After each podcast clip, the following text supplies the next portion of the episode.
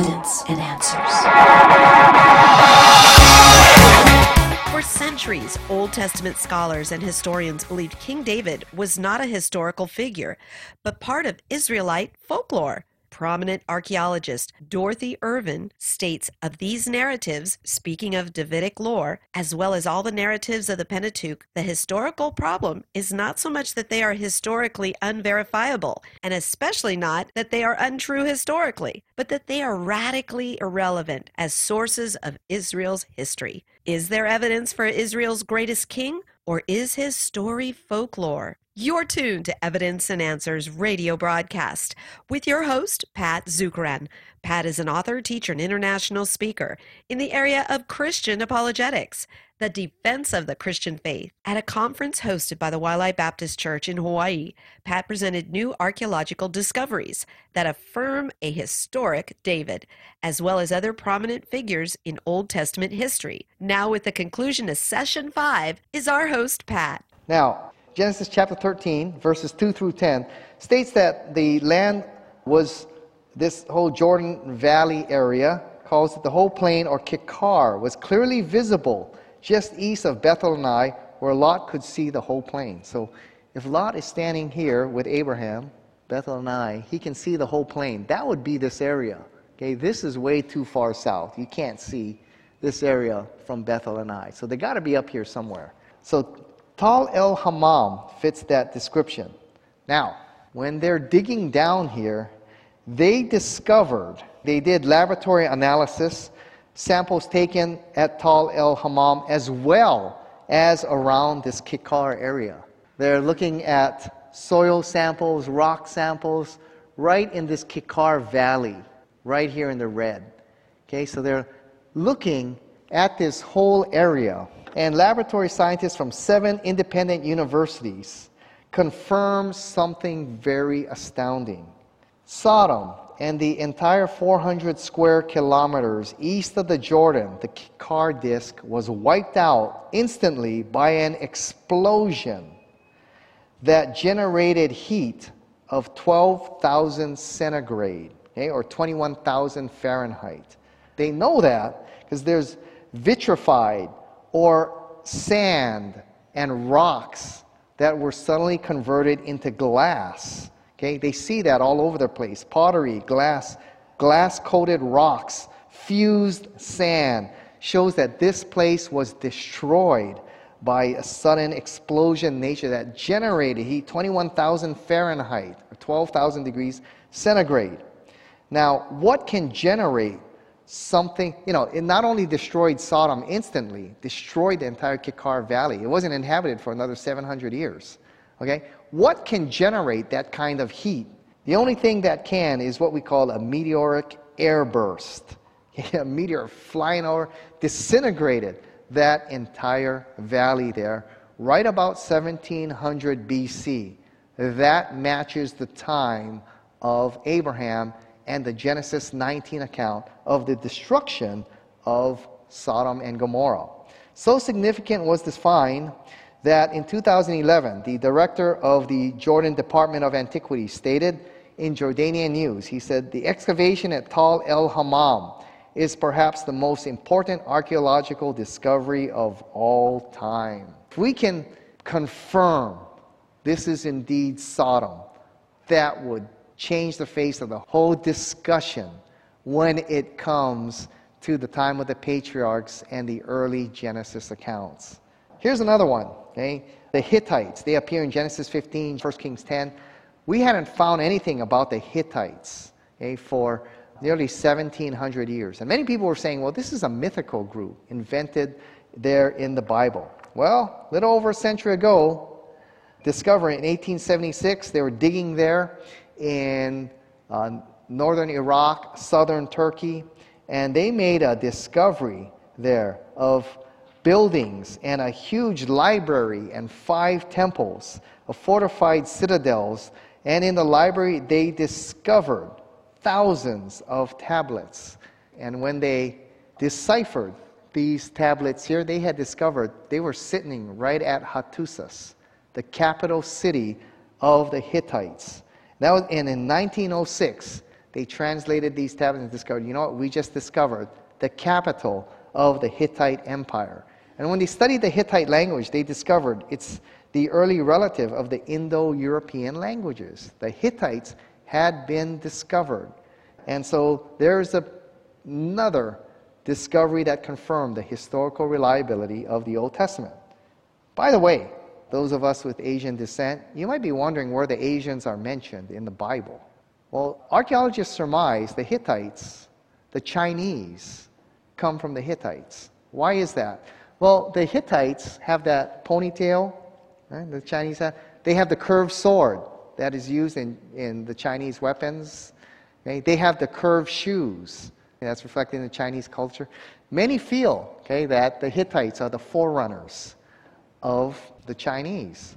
And you look at the armor of the Hittites and the terracotta warriors. A lot of similarities there.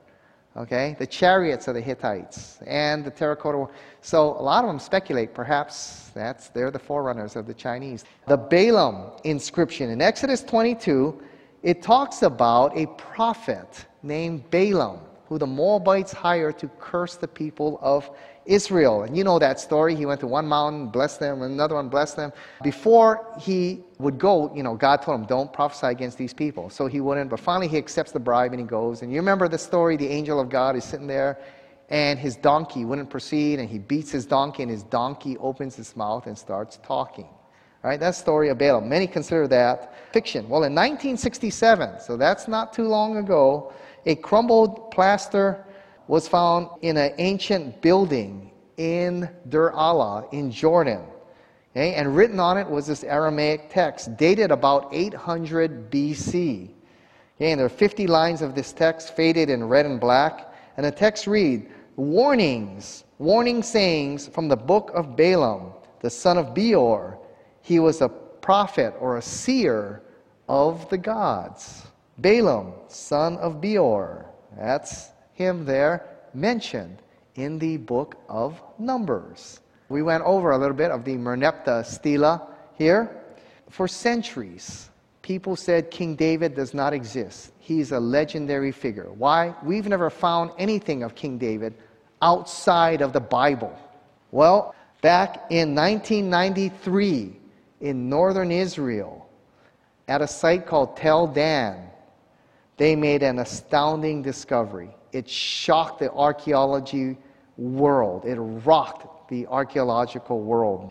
Up there in Tel Dan, they found a black basalt stele, a government plaque that you hang over government buildings. And there were 13 lines written in the Aramaic language, and you could read it.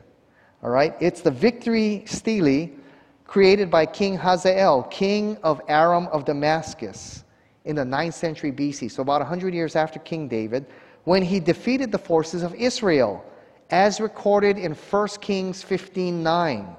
And line 9 mentions his victory over the kings of Israel over the house of David. Okay, so when the plaques, when the two pieces were put together, the whole thing reads, I killed Jehoram, son of Ahab, king of Israel, and I killed Ahaziah, son of Jehoram, king of the house of David. So here we have an enemy of Israel, writing about a century after, acknowledging the existence of David and that the kings of Israel follow in the line of David. It was a phenomenal discovery. It shocked the archaeological world because now we had evidence of a historic King David. Then in 2005, this is not that long ago, okay? In 2005, we know here that the city of David is south of the Temple Mount. So here is Mount Moriah, where Abraham was going to sacrifice Isaac. Here's where the Jerusalem temple sits.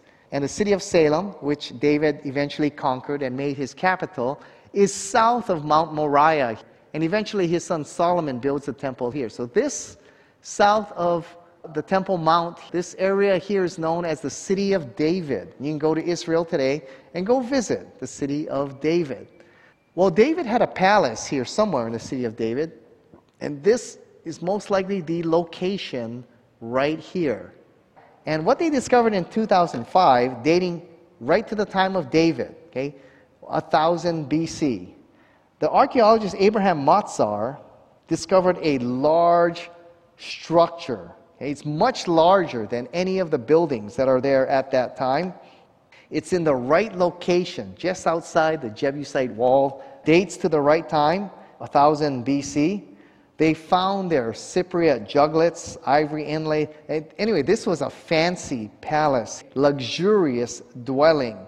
And they discovered several royal seals there. So this was some kind of royal housing. And they did more studies and they discovered this is most likely the palace of King David himself. See? So not only that, we've got the Tel Dan Stele and we've got the city of David. And you can go to Israel today. You can't, unfortunately, you can't go down here, okay, but right here, just south of the Temple Mount, you'll walk right past this when you go to, you can't go in there because they're doing so many digs, but they believe that is where they have discovered the palace of David. We're going to go through one more. This is called the Mesha Stele, or the Moabite stone. All right, this was discovered in 1868 by an Anglican missionary here named Frederick Klein, a black basalt stele, a stone monument in Jordan. It's an inscription recording the acts of King Mesha, the king of Moab, in 840 BC. It's about three feet tall, about two feet wide. Now, the Moabite stone, or this Mesha stele, it's come to be known, it's got 34 lines of text written in Moabite that describes the events of 2 Kings chapter 3. Now, if you remember at this time, David and Solomon crushed the Moabites. Now they are a vassal servant kingdom to the nation of Israel and they have to pay taxes and tribute then to Israel. Well, when Omri came around, they rebelled. Ahab tried to subdue them, and they rebelled against the nation of Israel. And the passage in 2 Kings chapter 3, verses 4 through 6 says, Now Mesha, the king of Moab, was a sheep breeder, and he had to deliver to the king of Israel a 100,000 lambs and a 100,000 wool of rams. But when Ahab died, the king of Moab rebelled against the king of Israel. So King Jehoram marched out of Samaria at that time and mustered all of Israel. Now the Moabite stone, or the Mesha stele, reads this I am Mesha, son of Chemosh, king of Moab, the Dibonite. He goes on to say, Omri was the king of Israel. Okay, so that's why a lot of archaeologists say history doesn't begin until Omri, because this used to be the only evidence we had of an Israeli king outside the Bible. Right? Omri was king of Israel, and he oppressed Moab for many days because Chemosh was angry with his land, and his son replaced him. And he also said, I will oppress Moab, but I was victorious over him and his house, and Israel suffered everlasting destruction. And I built the temple of Baal Meon, and I established here, uh, you know, the sheep of the land. Now, the Moabite stone was significant for several reasons. It corroborates the 2 Kings chapter 3 account it also mentions in there Yahweh as the God of Israel. Because among the spoils of Mesha, he claims to have taken from Israel their altars dedicated to the God of Israel, Yahweh, in line 17 and 18. So it's the earliest mention of Yahweh being the king of Israel. And there are parts of the stele that were unreadable, parts of the stele that were unreadable here and here, okay, and over here. You can see they're unreal. Well, with the technology we have today, we're able, laser technology and all, we're able to decipher those readings. And in line 31, it was a damaged line, but the technology we have, we're able to discover what that sentence in line 31 was. 95, Andre Lemaire, he was able to read what was written there. It was previously indistinguishable, but the phrase reads, okay, the king from the house of David. In Hebrew, the Beit David.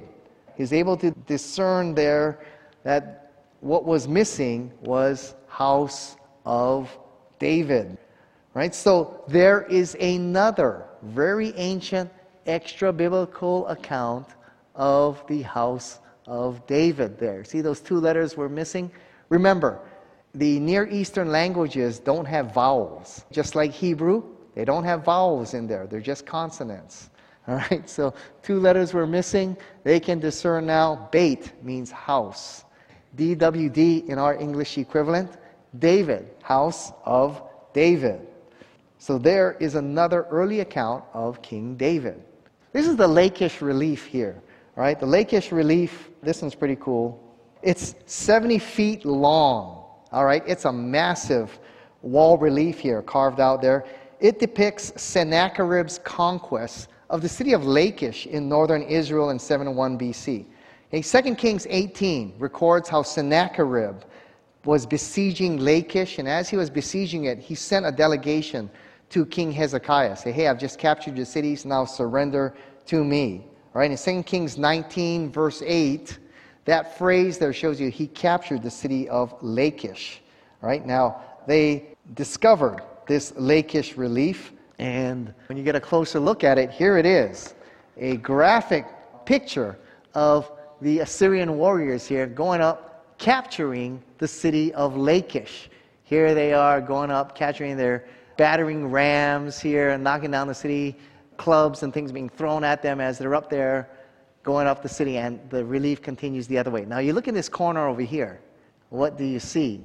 You see here men being run through with long sticks, right? And shoved up right at their rear end, you know, being killed, and then they're hung on the walls like that. That's how the Assyrians tortured and what they did with their prisoners. Okay? They stick them on these poles high up and hand them outside the city to intimidate those inside the city over there. And then you look further down the relief. Here are the prisoners here, the Israelites, bringing their goods back there to Assyria, and there you see them bowing down over here, paying tribute to Sennacherib, the king of Assyria there. Oh, fascinating, fascinating stuff. Let me go through this last one here, because this is perhaps the most significant manuscript discovery of modern times the discovery of the Dead Sea Scrolls. Now, the Qumran community were made up of a group of Essenes. The Essenes, from their study of the Old Testament scriptures, especially the book of Daniel, knew that the Messiah was coming. But they saw the corruption going on in the Jerusalem temple and the religious structure of Israel, and they saw how corrupt it was, okay? Which is consistent with how Jesus reacted, how he overturned the temple. And so they said, you know what? We need to prepare for the Messiah. We need to get out of this corrupted religious system. And they went out into the desert of the Dead Sea and formed a community, the Essene community. They'd spend their time copying the Old Testament law, copying the commentaries and rules and regulations of the society. Now, when the Jewish Roman War broke out in 66 AD, they put all their writings into jars and they hid them up in the mountains there of the Dead Sea in these caves over here. And you know the story in 1947, they were discovered. Now, you know the story. A shepherd was looking for his lost goat, thought was in cave four over here, threw a rock in, heard a rock crack, and saw these jars, thought they were filled with treasure, opened them up, and they had all these scrolls in there. Well, that's not the real story, according to the grandson of Simon the Wolf. Simon the Wolf is the guy that found it. according to the grandson, he said that story was made up. Why? Treasure hunting in Israel is illegal. Okay, you can't do that. The real story is these were Bedouin treasure hunters. They were looking for treasure in these why would a goat fall in here? You know, and someone throw a gun, ah, silly story. Well, these are treasure hunters. They found these jars and these manuscripts, and they made up that story so they wouldn't get arrested by the Israel authorities when they came up and showing them all these scrolls. So they made some money showing them these scrolls. Anyway, hundreds of manuscripts were discovered in these well preserved jars here. They were going through about a dozen caves there in the Dead Sea. Now, they discovered fragments from every book of the Old Testament except for the book of Esther. Okay, and books like Isaiah, they found the entire scroll of Isaiah. Now, this is the significance of the Dead Sea Scrolls. Our Masoretic text, from which we get our Old Testament, is dated about 900 AD or later. The Dead Sea Scrolls are dated as early as the 4th century BC. Most of the manuscripts were written about 100 BC. Okay? Some of the later ones are about the 1st century AD. Now, fragments were found from every book of the Old Testament except Esther. Scrolls of the entire book of Isaiah was found. You've got a thousand year gap then between our Masoretic text and the Dead Sea Scrolls.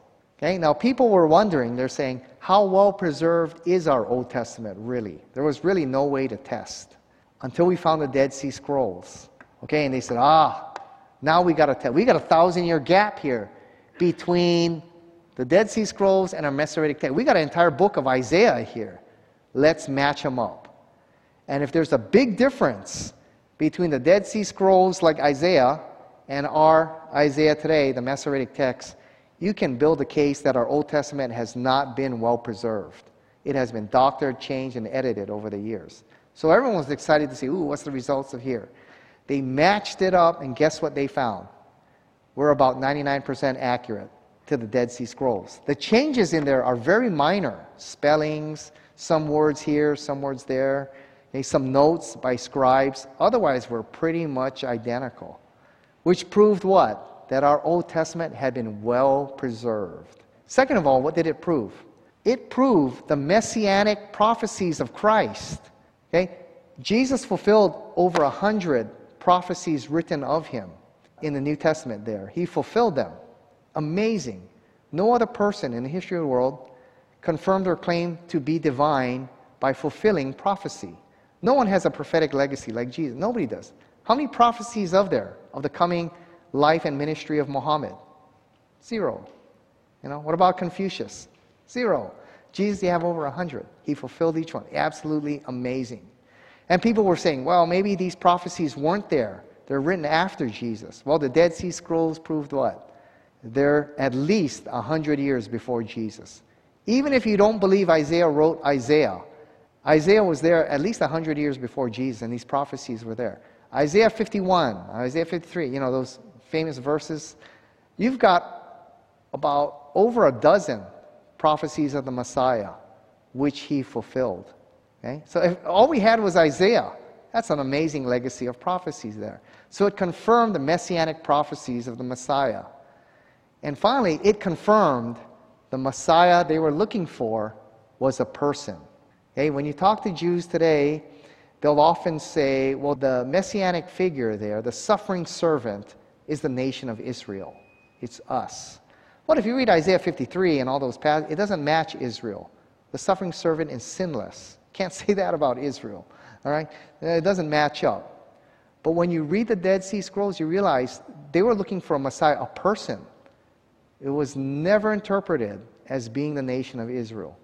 That comes a thousand years after Christ, when all the Christians were pointing to Isaiah 53 and Daniel 9 and all these prophecies. And when you go to Dead Sea Scrolls and you read the theological work, you realize what?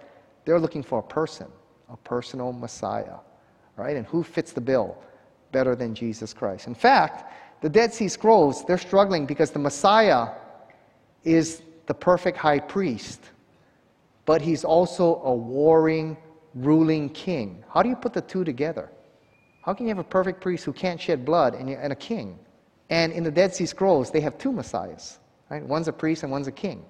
and they actually meet at a feast. Very interesting writing. What they didn't realize is it's not two messiahs, it's two comings of the one messiah. So very interesting. Anyway, that's the Dead Sea Scrolls. Well, what do we learn from all of this? Well, I mean, we could be here all afternoon, going after discovery after discovery, but thousands of discoveries affirm the historical integrity of the Old Testament, and new discoveries continue to be found. So, archaeology confirms that we can reasonably conclude the Old Testament is a historic document that tells us accurately of God's activity here upon the earth. The Old Testament is reliable and it can tell us the history of God's activity here upon the earth. All right, I want to thank you for our time together. Hope you found it. Uh, strengthening to faith or answering a lot of questions. I want to thank you for being here. A lot of the information that we went over you can get at our website here at evidenceandanswers.org. All right, thank you very much.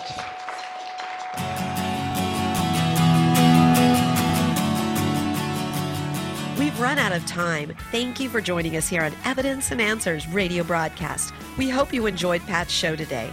We have a wide variety of different topics that will make for an incredible conference series. So if you would like Pat to speak at your church, Bible study, or even hold an apologetics conference at your church or location, give him a call in Hawaii. That number is 4830586. Or you may contact him through the Evidence and Answers website. That's evidenceandanswers.org. Be sure to use our search engine for available resources.